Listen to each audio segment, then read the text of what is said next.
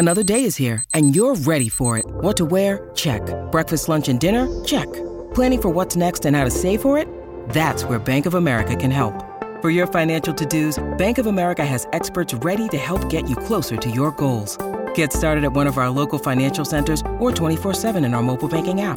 Find a location near you at bankofamerica.com slash talk to us. What would you like the power to do? Mobile banking requires downloading the app and is only available for select devices. Message and data rates may apply. Bank of America and a member FDIC. This episode is brought to you by Snapple. Want to know another Snapple fact? The first hot air balloon passengers were a sheep, a duck, and a rooster. Ridiculous. Check out snapple.com to find ridiculously flavored Snapple near you. Pod save the Queen!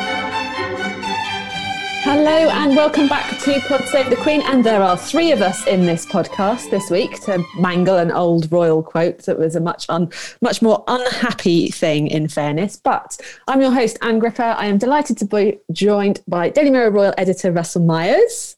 Hello. And Mirror Online fashionista Sarah Bradbury. Hi. Welcome back, full show debut. We've had you come by and do little bits and pieces of fashion before, but you mm. are unleashed this week, so it's I very know. exciting. I'm very excited. So, welcome. And there's a lot to catch up on because it is two weeks since Russell and I caught up on all things royal because we had a, a fabulous chat with Robert Lacey last week about his new book, Battle of the Brothers. Thank you to everybody who's been sending messages about that one and glad you, so many of you enjoyed it and found it a different perspective. So, we will continue to try and bring some of those. And we've got some more exciting things to come in the weeks ahead. So watch this space. But this is going to be looking back over what the Royals have been up to, and there has been plenty of it. The Queen, the Sussexes, the Cambridges, and some other folk as well. So let's Sound like a game show host. Well, you know, you've got to you've got to plan your future career, Russell. Every day's an audition. It's You can fine. borrow a jacket off uh, Dan. Dan was doing quizzes during lockdown, and he was, He was. I think he had a snazzy jacket on. We, we, we need more fashion tips from uh, from Dan with his snazzy jackets. It's a very fine quiz Bow tie as well, maybe. Well, yeah, Russell, you're letting the side down. In I know, sorry. Again. it, again, it's fine. But um, last week we saw the Queen return to duty. Yes, we did. Yes, uh, out in Salisbury with William, double engage, joint engagement. Now, this is a quiz question. Um, when do you think the last time the Queen and William did an engagement together? Oh, good question. I mean, it's all the way back in 2017, apparently, and I, I was absolutely dumbfounded by that. I couldn't believe that they haven't done anything out and about beforehand. Um, so I was quite surprised at that. I think some people were quite surprised to see the Queen out and about, but we had been told that she was, you know, returning to duty, still going to try and do some meetings in Buckingham Palace, even though she's uh, pitched up in Windsor for the foreseeable future. I can't imagine she will even think about returning to Buckingham Palace full time before the spring, really, is if the government are saying this uh, coronavirus is going to last another sort of six months or so. But they were visiting, uh, you know, a centre which is really influential to do with um, the Novichok inquiry, which was, you know, our, everyone should sort of know what was happening in 2018, wasn't it, all the way back then? Might have been longer. I mean, time time is a very weird and fluid thing, but it Porton Down is the famous sort of scient- government scientific like- research centre that tries to get to the bottom of new weird stuff. Yes, the big spook centre. So they were visiting that to learn about sort of Novichok, but also it comes hand in hand. They're doing a lot of stuff about coronavirus and sort of how we are responding as a country in terms of uh, viruses and chemical warfare and, and the like. Um, now, is it quite the, well, the most interesting thing about this visit was people sort of wading in on Twitter or people like Piers Morgan or royal commentators wading in saying that the Queen should have worn a mask. Now, I disagree because, um, you know, for my two penneth worth, it was outside. The all the people that she was meeting, which was 48 people, had all been screened and coronavirus tested in those, you know, in the 24, 48 hours beforehand. Uh, yeah, as I said, it was outside. There was no government guidelines to say that one must wear a mask if meeting people outside. So I didn't really see what all the fuss was about, really. I get that, you know, maybe she could have worn a mask because all the other royals have been seen in them. And maybe it would send a point you know, pointed message to say we all got to take this seriously. Even the Queen's wearing a mask, but probably I think on a global scale, it might have done more, you know, more harm than good that we all would be talking about it a bit too much. Um, I don't know. What do you think? I think it's interesting. Was it definitely all inside? I thought I saw a picture where they're in like a hangery type. Where they were, place. they were in sort of a hangery type garage, but this garage was huge, and it was you know the whole side of it was up. So I think you know if um, and another bit was it, it was in a marquee, but all the sides were or you know, three of the four sides of the marquee were up. So. I mean, I still think it was classed outside. Listen, nobody's going to take any um, undue risks with the Queen. She's 94 as well, who knows if she has, you know, medical dispensation? We don't know her medical history. Don't know the reasons as to why she would or wouldn't wear a mask. Um, the royals are certainly are, are, not adverse to wearing them, are they? They've we've seen you know, Kate and William yesterday in masks. Uh, Charles and Camilla have been wearing them. All the other royals have been wearing them. So, um, I, so you know, I have a theory. Go. I think that this was the first engagement. This was her first time out and about. She was going to a scientific place where they could like realistically check everybody that she was going to meet. So it was practical. But it goes back to that thing of you have to be seen, you have to be seen, you have to be seen to be believed. And the picture of the Queen out and about, kind of with her face, with her smile, is much more present and kind of gives a, a, very different message. And I, I totally get people saying, you know, she should have worn a mask. That's a really important message to give. I do, t- I fully understand that. And I think that the next event we would see her at, I suspect that we will see her in a mask. But I don't, for me, it wouldn't be a reaction to people saying she should have worn a mask this time. It's because she has been seen, like she's, she's presented herself to the country. And like it was quite cheery seeing her. She was all jolly. I like out of the car. Yeah. Can we get out of another car in that little video? yeah, I like your theory. I think that's not that's not a bad shout. Actually, it's sort of the same reason as to why they have sort of see-through umbrellas because people need to be able to see them. And if this was, you know, the Queen's, we were all sort of asking. Is this the Queen's first engagement? Is it the first engagement outside of a royal residence? It all becomes a bit wordy. But however, I know obviously she did the mini trooping at Windsor uh, and knighting Sir Tom but this is the first sort of public event that we were all writing about and talking about, and, and, and I think I think it was a very good theory because if we if we haven't seen the Queen, and it was quite a jolly event. I mean, she even threw in a joke about signing the visitors book as you know, it proves that we've been here, uh, doesn't it? I mean, so it was kind of light-hearted by talking about serious um, subject, and you know maybe there be, maybe there would be other uh, opportunities to see her out and about wearing wearing a mask inside if she does you know something at a hospital or a, a research and development uh, center like like William has to, done recently. So what's this space. She's still got it though. She managed to open the little curtains for the plaque, and the thing was buffed within an inch of its life. So you could see the reflections of the people clapping. It looked practically like there was a miniature Zoom call going on in the background of the plaque. Um, Sarah, what did you make see, make of it? Seeing the Queen out and about, she looks lovely and jolly in pink. Yeah, and I agree. Like she's the queen. Like not to give like a slightly millennial point of view, but if she doesn't want to wear a mask and she doesn't think she has to, then why would she? Like you can't force her. Her face is on money for Christ's sake. Precisely. Precisely. she is. She's our own woman. She's ninety four. She's like, oh no, Philip, I'm not going to wear a mask. Like she will do what she wants to do. So she obviously felt in her own kind of proximity that she felt safe not to do so. So there you go. But um, no, I loved her outfit. I think she looked absolutely amazing wearing. Um, a hat by Rachel Trevor Morgan, and the brooch that she had um, was like a yellow gold diamond and carved ruby brooch, was actually a gift from uh, husband Prince Philip back in 1966, which was actually quite sweet. That almost like a part of him was with her because obviously he probably can't leave the house for um, health issues anyway. Um, had like beautiful pearl earrings in, pink lipstick, and of course her trusty Launer London handbag. Um, but the coat, uh, the Stuart Parvin rose kind of cashmere coat was stunning, I think. Just really brings her alive. And I just love the queen in pink. I just think she looks so beautiful and it just makes a very like youthful appearance. So it, either way, mask, no mask, it was great to have her back and yeah. we shall look forward to seeing what happens next. But yeah, I thought it was really interesting that she did do the job with Prince William as well as kind of a, a statement and all about you know the future and all of this kind of thing as well and of togetherness of the family as well. Yeah. Hold on everybody. The door keeps knocking. I'm just going to go check it. Dan please mark this point. If she thinks I'm taking this out in the edit, she's sorely mistaken. Leave it in. So we've had another picture as well that has made something of a statement, I think. Uh, so we've seen a lot of Harry and Meghan recently on video calls, but we haven't seen so many sort of formal pictures of them um, over the last sort of few weeks and months. And there was an absolute belter that was released for the Time 100 series of um, of interviews that they're doing. Black and white. Harry's looking at the straight down the camera. Meghan's kind of laughing and looking off to the side. And I don't know what it was about it, whether it was because it was black and white or whether it's because the kind of sensibility you got from Harry. But it just really reminded me of some of those famous Princess Diana portraits. I think the Testino ones. There was just something about it that made me it just made me think of that like an echo. But I just I thought it was a really interesting picture. Yes, it was. It? I mean, yeah, it was.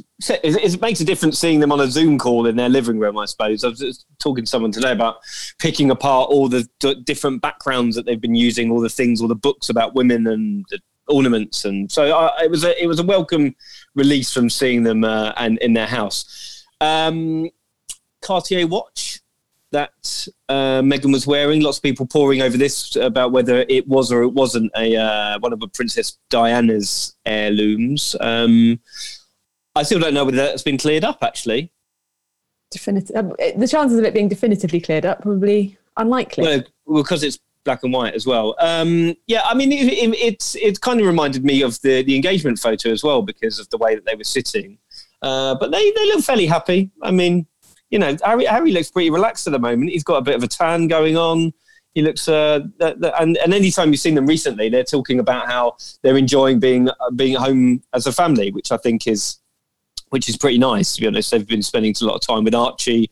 Um, no doubt, if you know the virus hadn't been a thing, they would have been traveling the world you know every other week and i think that that's something that they've been saying recently especially in the time 100 thing they did this week um, they were saying that it's it's allowed them to spend time as a family and i think that um, you know hopefully that's that will be a good thing because i mean i've said before i think they were trying to run before they could walk and after the the furore of sussex royal and picking up the pieces of what would happen with Archewell, and so this time has given them time to sort of take the foot off the gas and to try and work out where they fit in the world. Even though Harry said that they've been very, very busy with meetings, so undoubtedly Archewell will launch in you know in the new year, and um, and that will be very, very exciting when it does because they're sort of joining all the dots of uh, of all the things that they're interested in.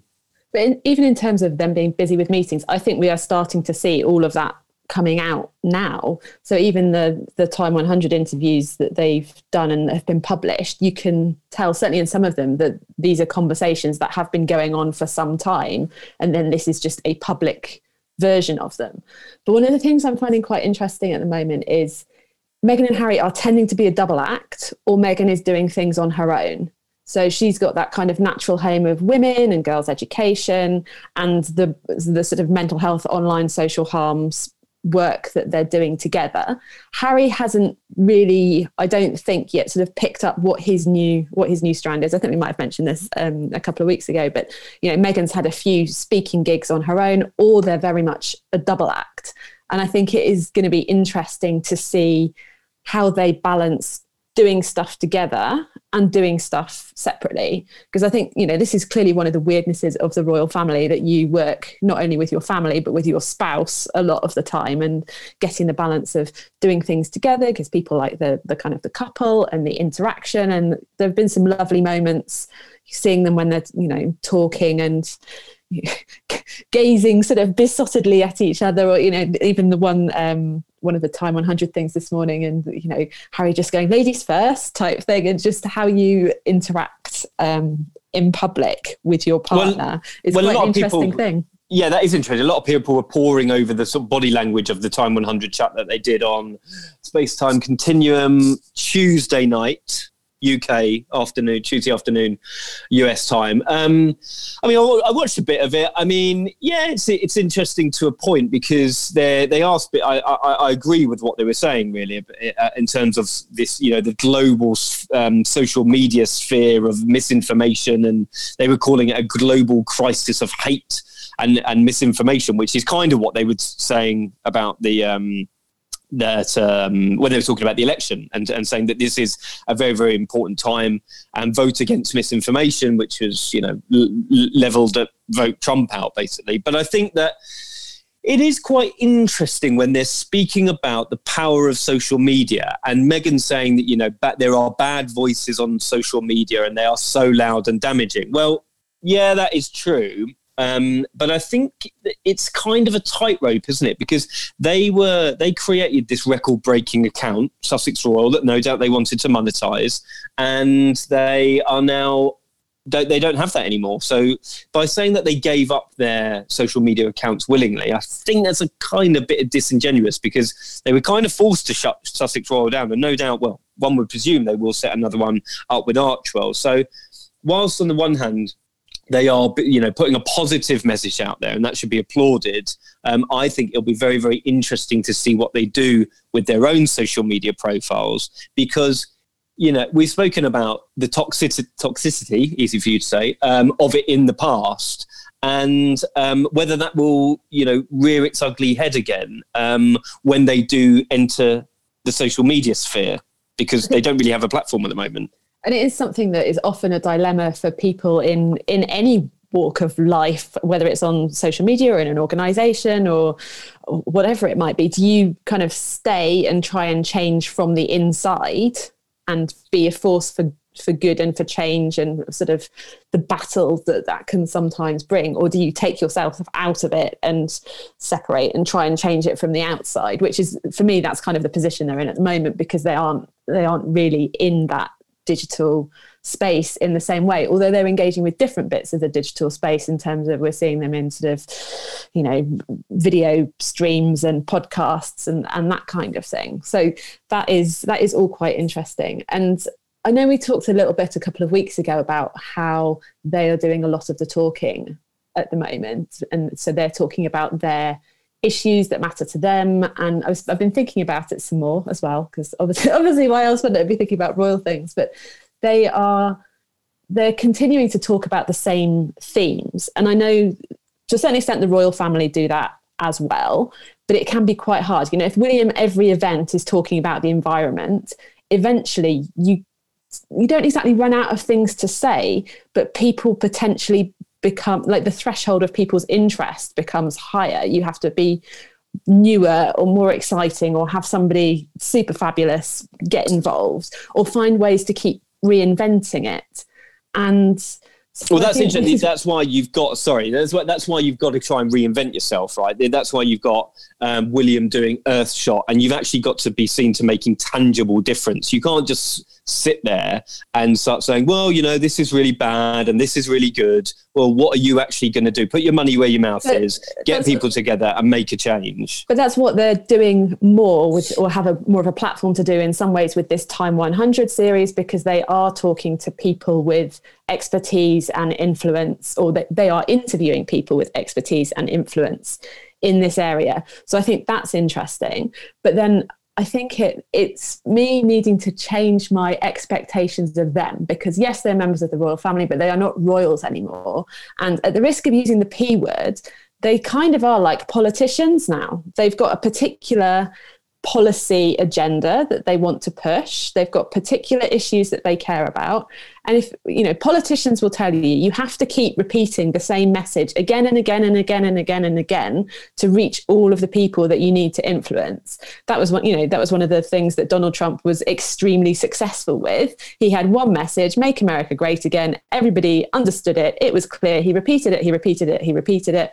Everybody knew what it was and you know whether you agree with him or not as a piece of politics that's really effective. And you don't reach everybody just by saying one thing once. You do have to keep saying it and access different age groups or different organizations or, you know, the time this time they've accessed the Time 100 group or teenager therapy. They're talking to young people. There are so many different layers to approach it at. So it's probably just us as people who are watching them that are experiencing it differently. And we we are experiencing the repeated ness of, of this aspect because we're following them. Whereas actually, what they're doing is going out into these different audiences and taking their message to people who they think will be interested in it. So I think it's, you know, there's a lot kind of going on, pro, lots of processing to go on. So this is just me. So goodness knows what it's like for Meghan and Harry as they're as they're um, changing it all. And they've been doing some really interesting things. So like the Malala um, the Malala video for International Day of the Girl, and you know the look that Harry shot at Meghan when Malala was kind of complimenting her on her work. Like the kind, you could see like how proud he is to be sitting alongside this woman. So, you know, I think it's I think it will be interesting to see how they do evolve and how they do keep kind of reinventing themselves or finding different ways to approach the same problem or the same thing that they want to improve because you know the internet is here to stay. And well let's hope it let's hope it is because otherwise in corona we'll all be cut off from each other. Yeah no i think you've um, you're, you're, right in terms of you know, their power is joining people together. And that's kind of what meghan said in this it's, it's, uh, time 100 interview of you know we are joining the dots in terms of not only their personal um, interests but i think the, the the power that they have is um, is is by getting the people, the bi- people in big business, people who work for these big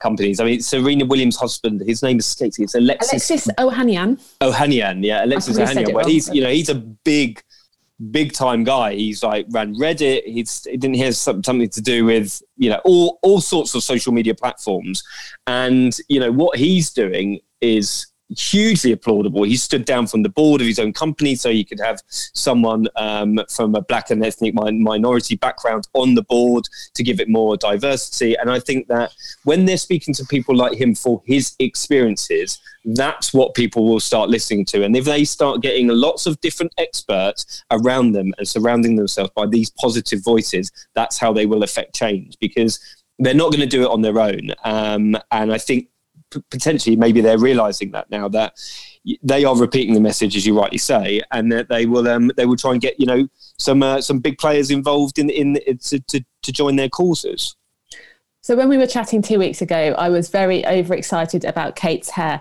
And I think part of the reason I get overexcited about Kate's hair is because my hair is kind of vaguely a little bit like Kate's hair. And maybe if I grew it a bit longer and coloured it up a bit, I could, it could look a little bit nearly like hers. So one day maybe I'll try it, but sometimes life is too short and I just have to cut it.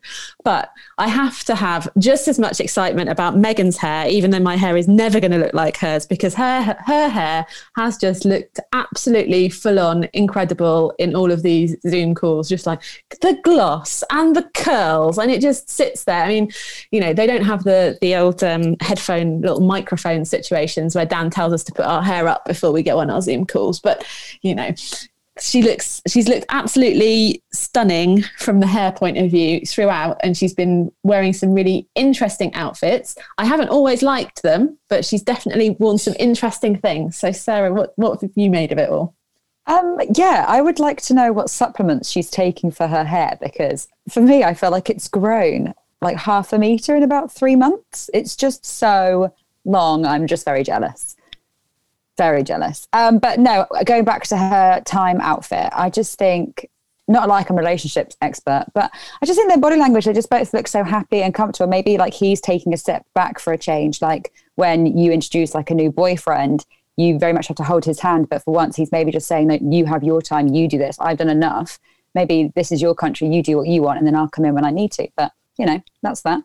Um, as for Meghan, I think she looked amazing. She was wearing an Alexander um, McQueen wool blazer, which I know Kate is a huge Alexander McQueen fan. Um, obviously, then we've touched on the Cartier watch, whether that is or isn't Princess Diana's, but I am going to do a trump. I'm just going to mention the Cartier Love bracelet in the hope that one day an £8,000 bracelet will appear on my wrist. So I would like a Cartier Love bracelet. I would like a Cartier Love bracelet. I would like Cartier. I, I would like one. I would like one as well. If they're giving out. For Mrs. M. Can we get some, Dan, can we get some sponsorship for the show? Cartier bracelets, you know.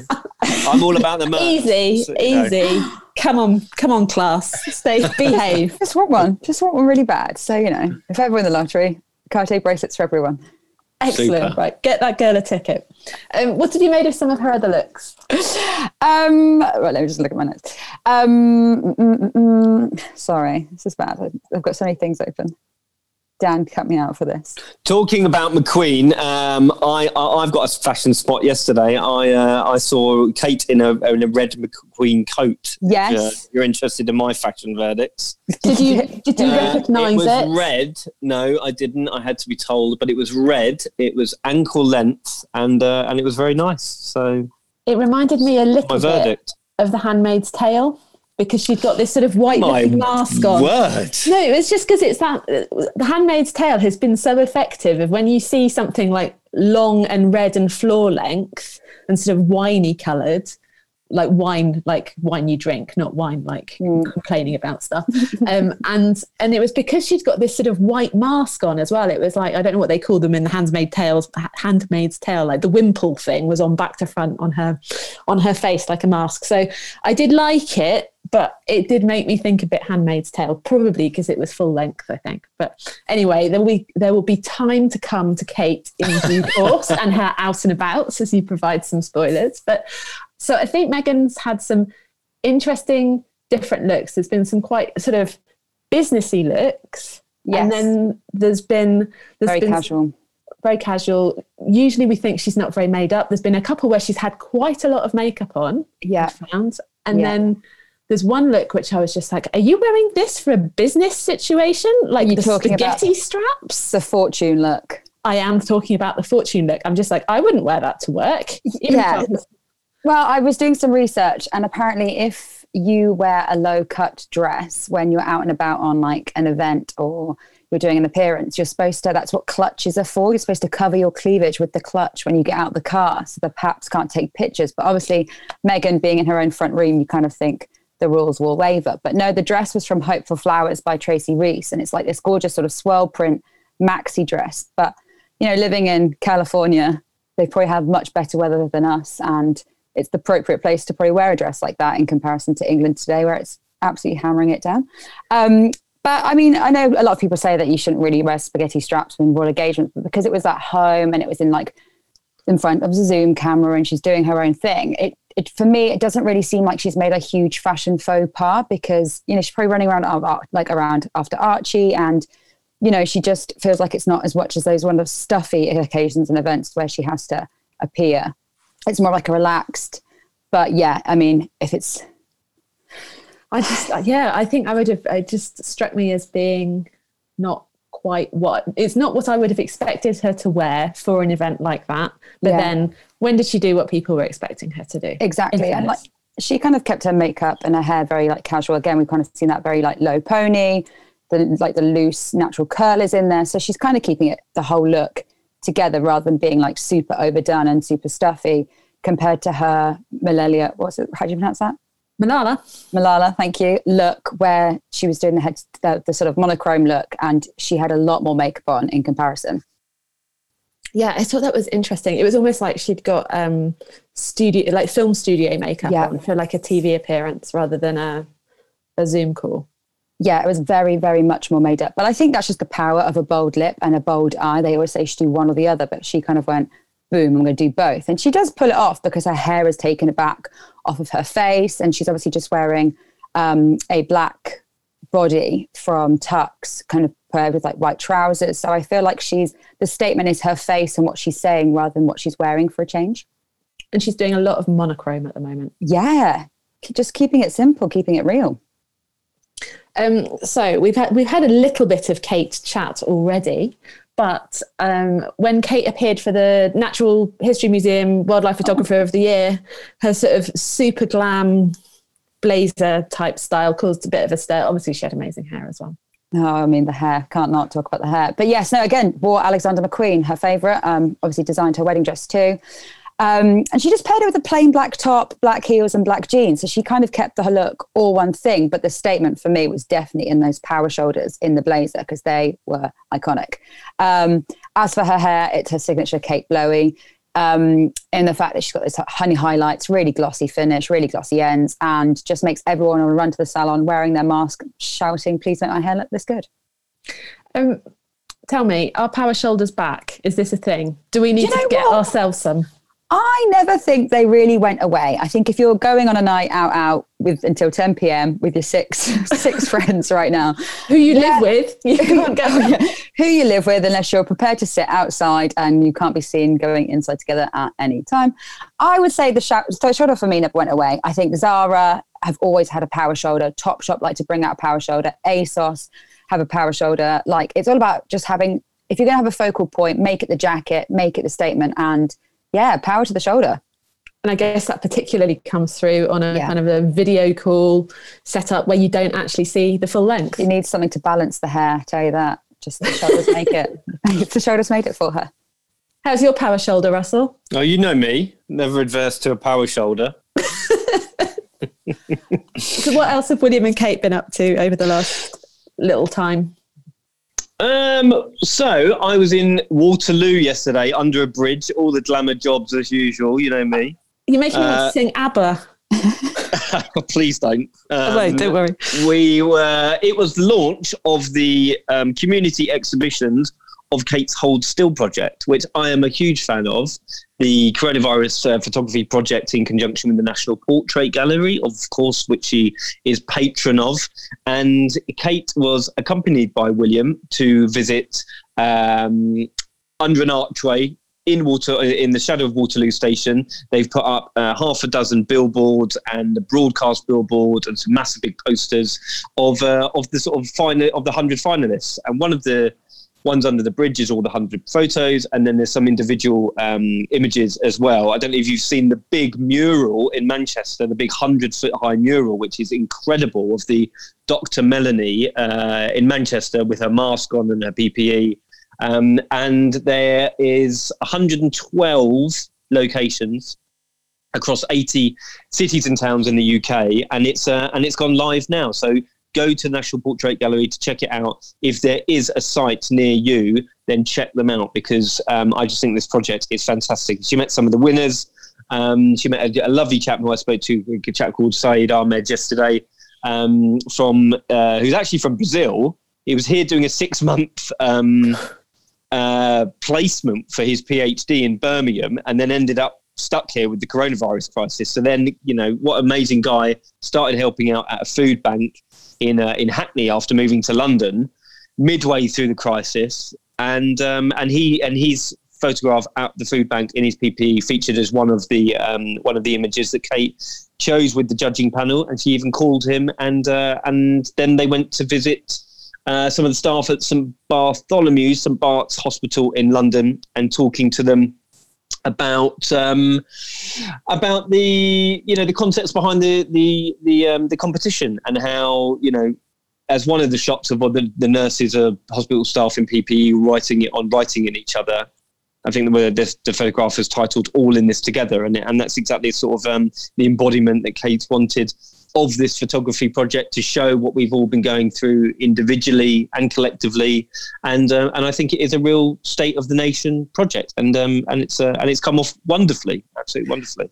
And if you didn't catch our first episode of this new season, then I talked about the Hold Still project with our good friend Ian Vogler, a Daily Mirror photographer, as well as various other things about what Kate has been up to and what it's like to work with her, which um, was a fab interview that Zoe Forsey did with East Anglia Children's Hospices. Um, so, yeah, I think this Hold Still thing is fantastic. And actually, it's probably come at a really good time because the certainly the sort of outside incarnation of it being around the country because over the last week there's been new restrictions that have come in like London is now you, you're not allowed to socialize with other people essentially. Um, indoors you're allowed to meet up outdoors up to six of you but it's you know it's very much kind of gone back into retreat. So being able to go see something a bit interesting, like a hundred foot a hundred foot mural in Manchester, who are under like some of the most severe restrictions. If people are out for their bit of exercise and can go see that and not congregate too heavily and socially distance, if lots of people are joined up to to see it, but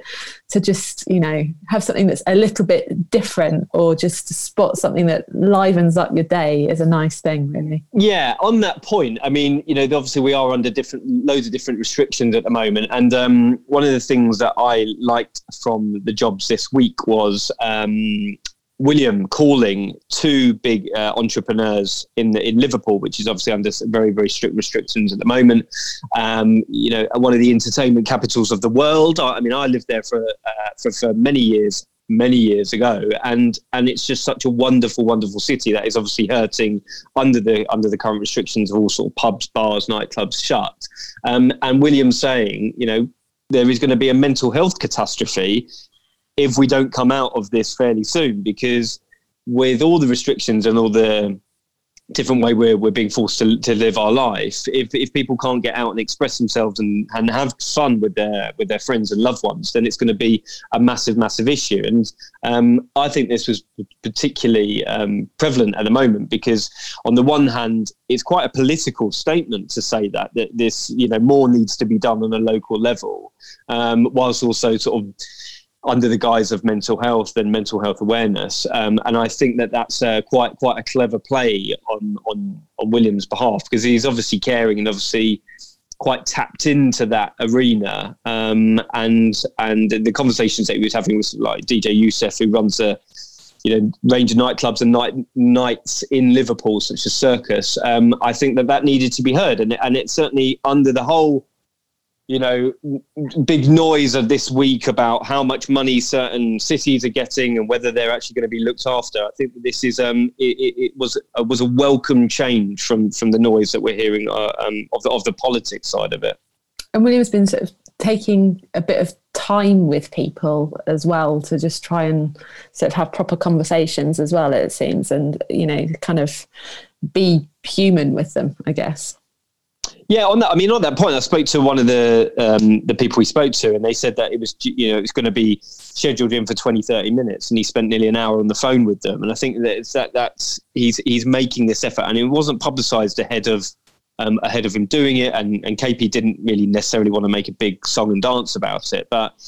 The, the, conversations I was having with them is like, listen, if he if he's saying this and if he's reaching reaching out personally after he saw this lady on the news and she was in tears about she'd had to lay loads of people off. She has you know, seven or eight venues in the city, 200 odd staff. She's looking at making, you know, up to 100 of them redundant. And, um, and he got in touch with her after seeing her, on Channel 4 News. And, and that shows you the sort of sphere that they're working in. They're very, very tapped in at the moment of of the legacy that coronavirus will leave behind, and whether that's on people's mental health or you know listen, we're, we're going to be in for some tough times, aren't we? People losing their jobs and how it's going to affect people.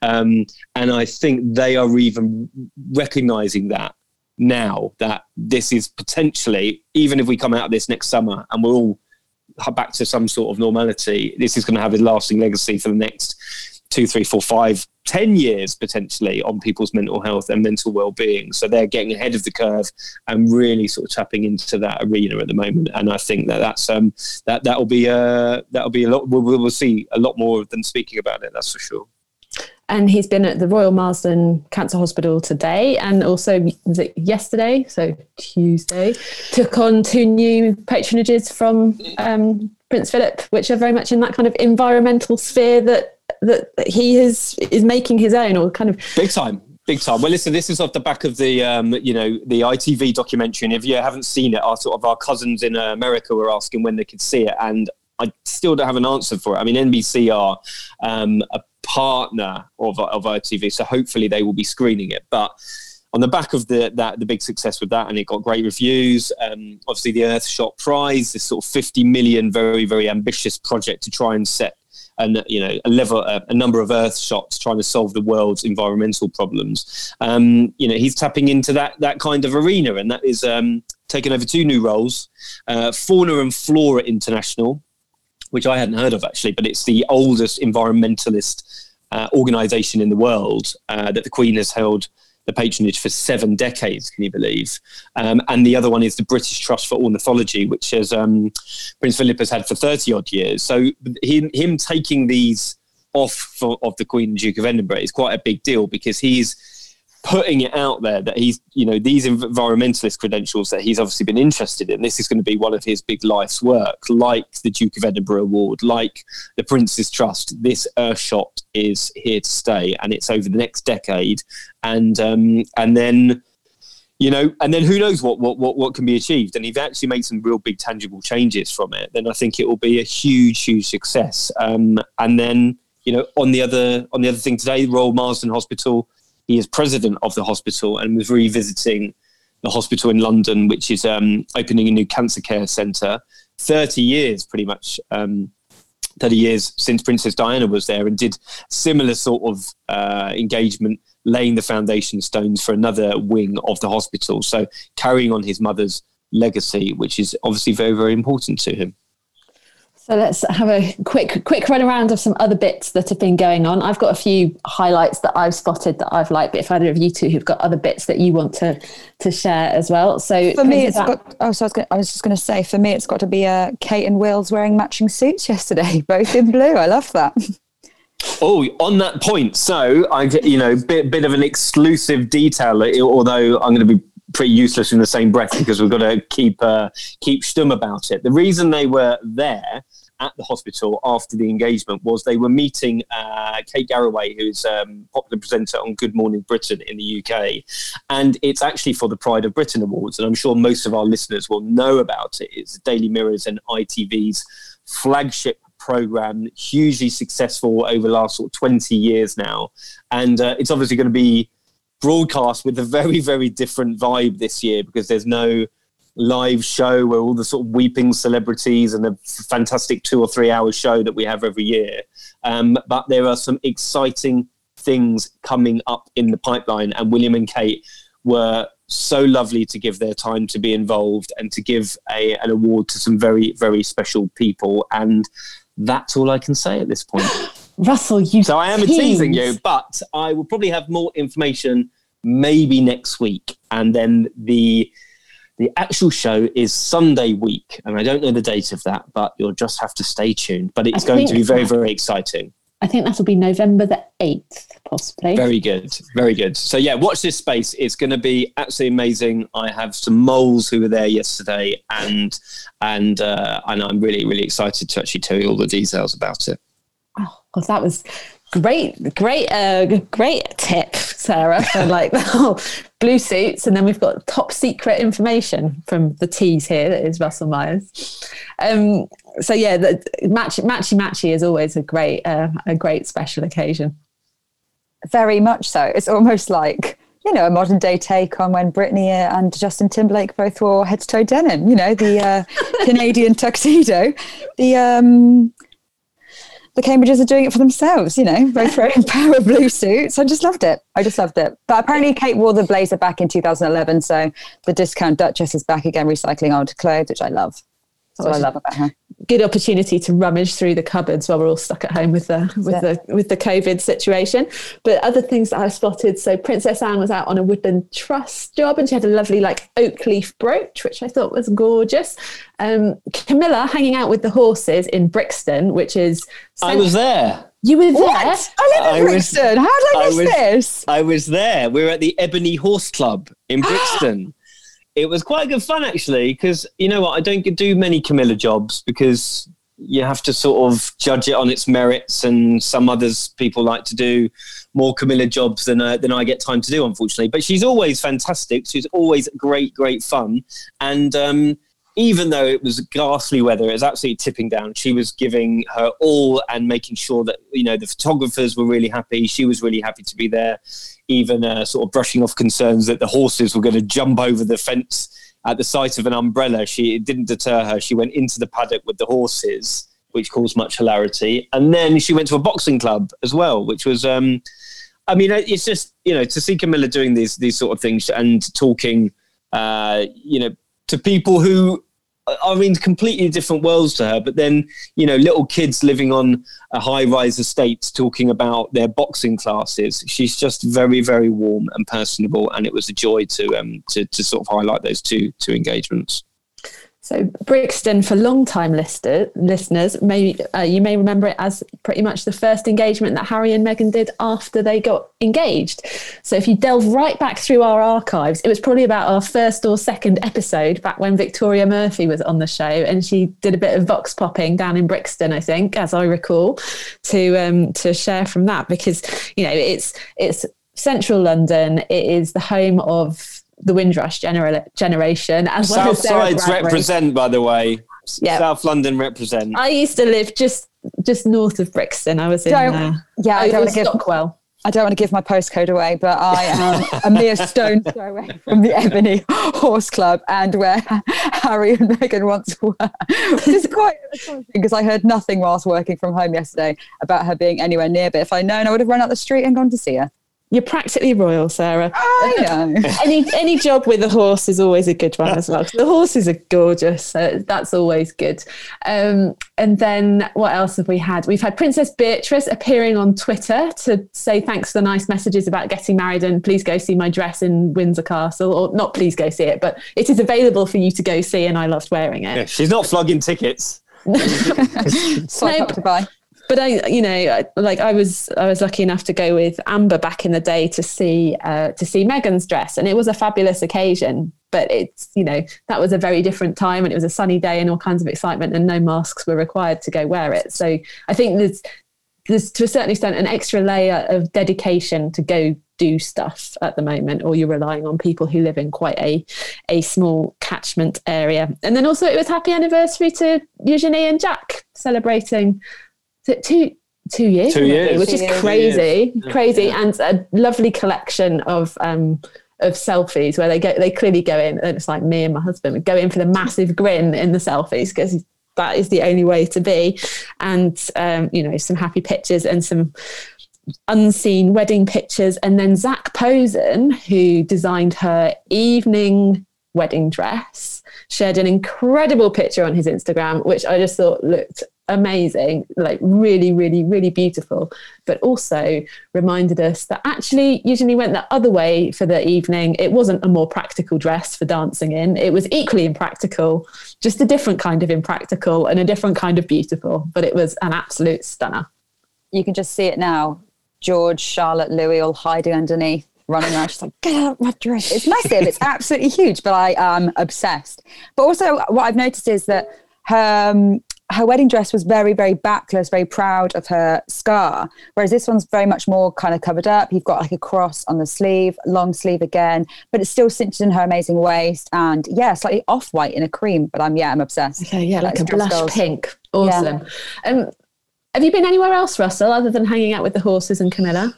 What have I been doing? No, just the glamorous, just the glamorous jobs in South London and hanging out, hanging out under archways. Um, if you haven't seen Prince William poking his head into KFC, this is one of my joys of the week. Actually, he was, he was he was just about to leave the engagement after seeing all the the fantastic hold still broadcast pictures. They're on the website, and then he he po- he walked past the KFC and his and then KFC actually tweeted about it and it's the best part, best bit of PR I think I've seen in a while. So if you haven't seen it, check it out. Oh, because yeah. obviously we, we know he's a Nando's fan, cheeky Nando's man. So not Uh, Prince Harry. I thought Prince Harry was the Nando's. Now. William's always speaking about how he's sending out the um, the the uh, prote- pro- police protection officers to go and get him Nando's. I mean, I don't know whether I believe half, half of it to be honest, but he was uh, he's poking his nose in and gave the sort of little boy outside a, a very um, made his day taking a picture of him outside.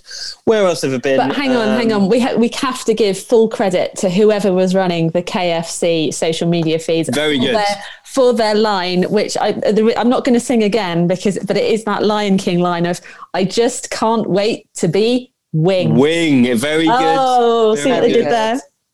I bet Uh, they were, and they were some people- so pleased with I themselves. liked bet it's your just, your his royal fineness as well. Oh, very good, excellent. very good. Excellent. Uh, uh, no, haven't been up to to much. Obviously, I've been beavering away with uh, Pride of Britain stuff. Um, Yes. So watch this space. bit more of a Excellent. tease, maybe next week, and then um, just before we go, Oh yeah. I'm really I'm really interested in.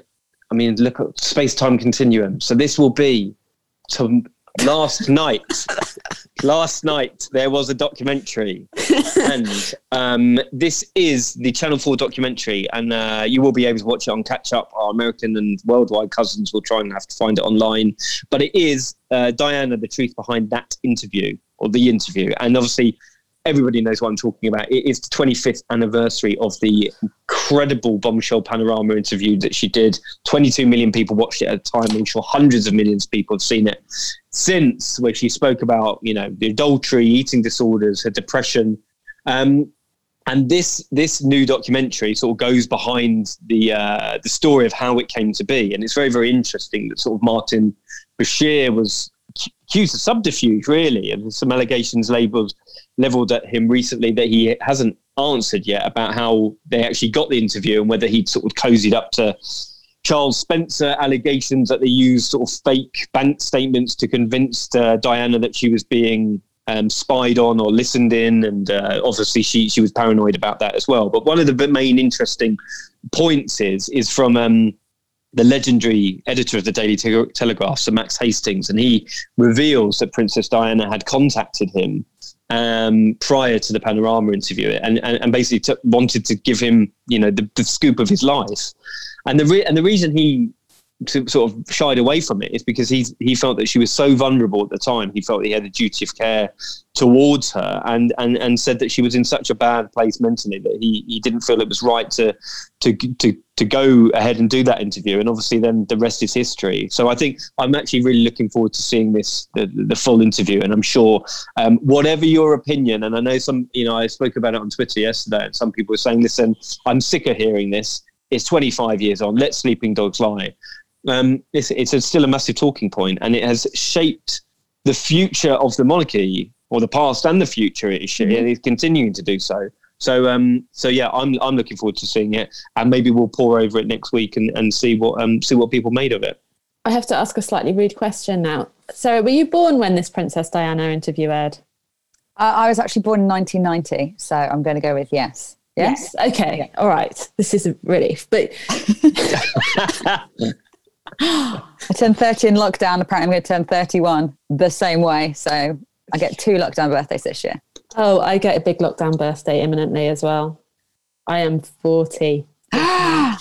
I am. I am. It's true. It's lockdown birthday. So we'll have to. When? Have when was your birthday? Not yet. Not yet. Oh, I'm not 40 okay. yet, Russell. Not quite. I've got a whole like. say, Jesus. Okay. I missed it. Thought I missed a more, big do. No, no. A few more, few more days. Few more days. We'll have some virtual cake or something because we'll have to. Because that is the only way we can do it at the moment. But hey, things could be worse because we're all here. We've had um, a nice chat for an hour just about about all of the things royal. Oh, Russell, the quick oh, courtroom yes. update. What is going on in the courts? oh, yes, very interesting. Okay, uh, as a footnote, so this is very very interesting actually, and this is sort of a, a movable feast at the moment because Ghislaine Maxwell is still um, languishing in a New York jail, and she has uh, they have been her lawyers are obviously arguing the case that they obviously don't want any of this to, to go public because this is going to be absolutely explosive.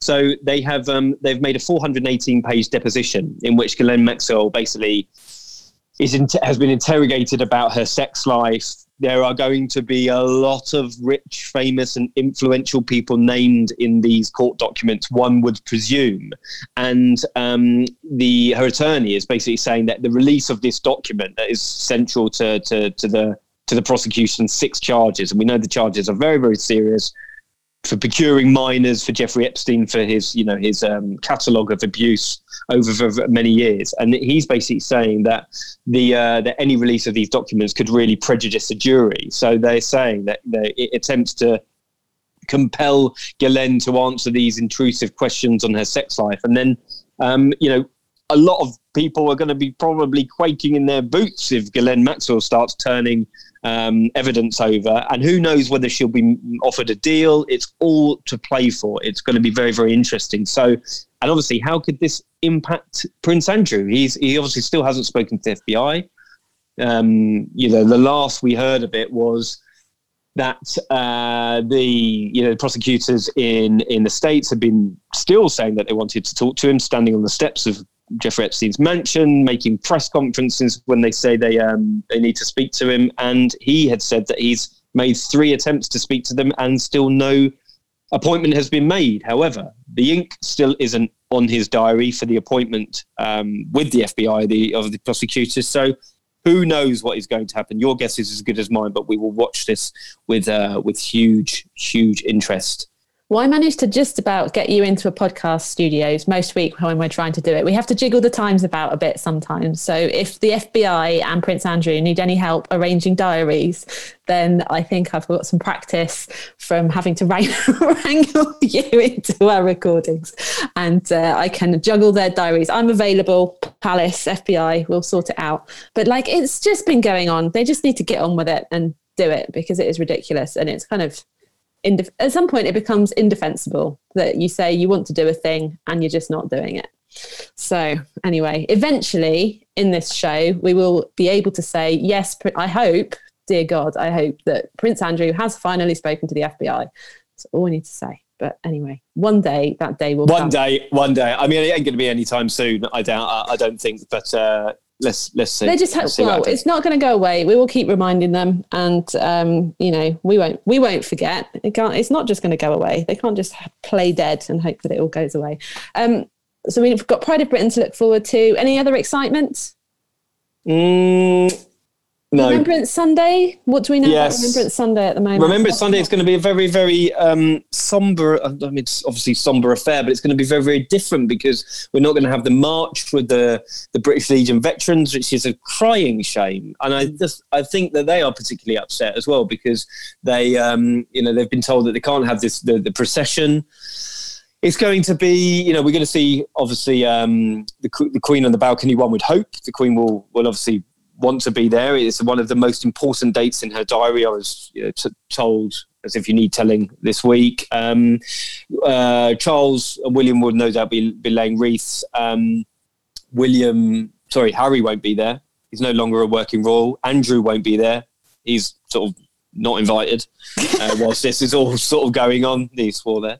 Um, but um, it's going to be very, very different, and it will be available. On the, I'm looking looking forward to seeing it on the telly. It's always a very sort of poignant moment in our calendar, isn't it? Um, but it's it's it's just going to be very, very different, as is life.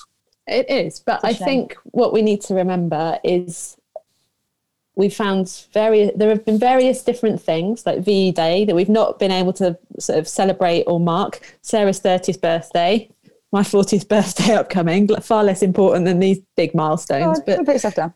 but um, you know, you you find ways to make them special, and certainly V Day, I think they did. You know, the, w- they did find ways, and, and and people find ways to make things special, and I'm sure that we will see that happen again. I hope because people are, you know. We have we have to be able to adapt because otherwise, you know, this year I don't think we would we wouldn't have got this far through this year if we couldn't. So Well, we can all get behind the Mirror campaign, which is inviting people to stand out on their doorsteps and, you know, in two minute silence to to salute our war dead. And I think that that is something that is very, very easy and we can all do to support. And we've had a lot of support throughout the sort of um, political sphere. And and I'm sure that um, you know most people will be joining in.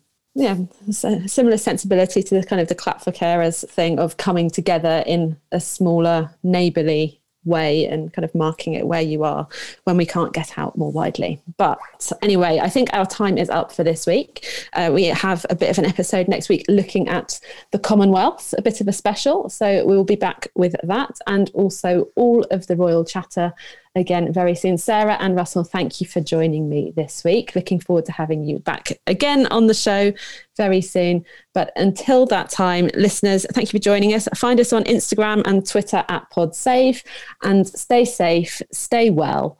And until next time. God save the Queen!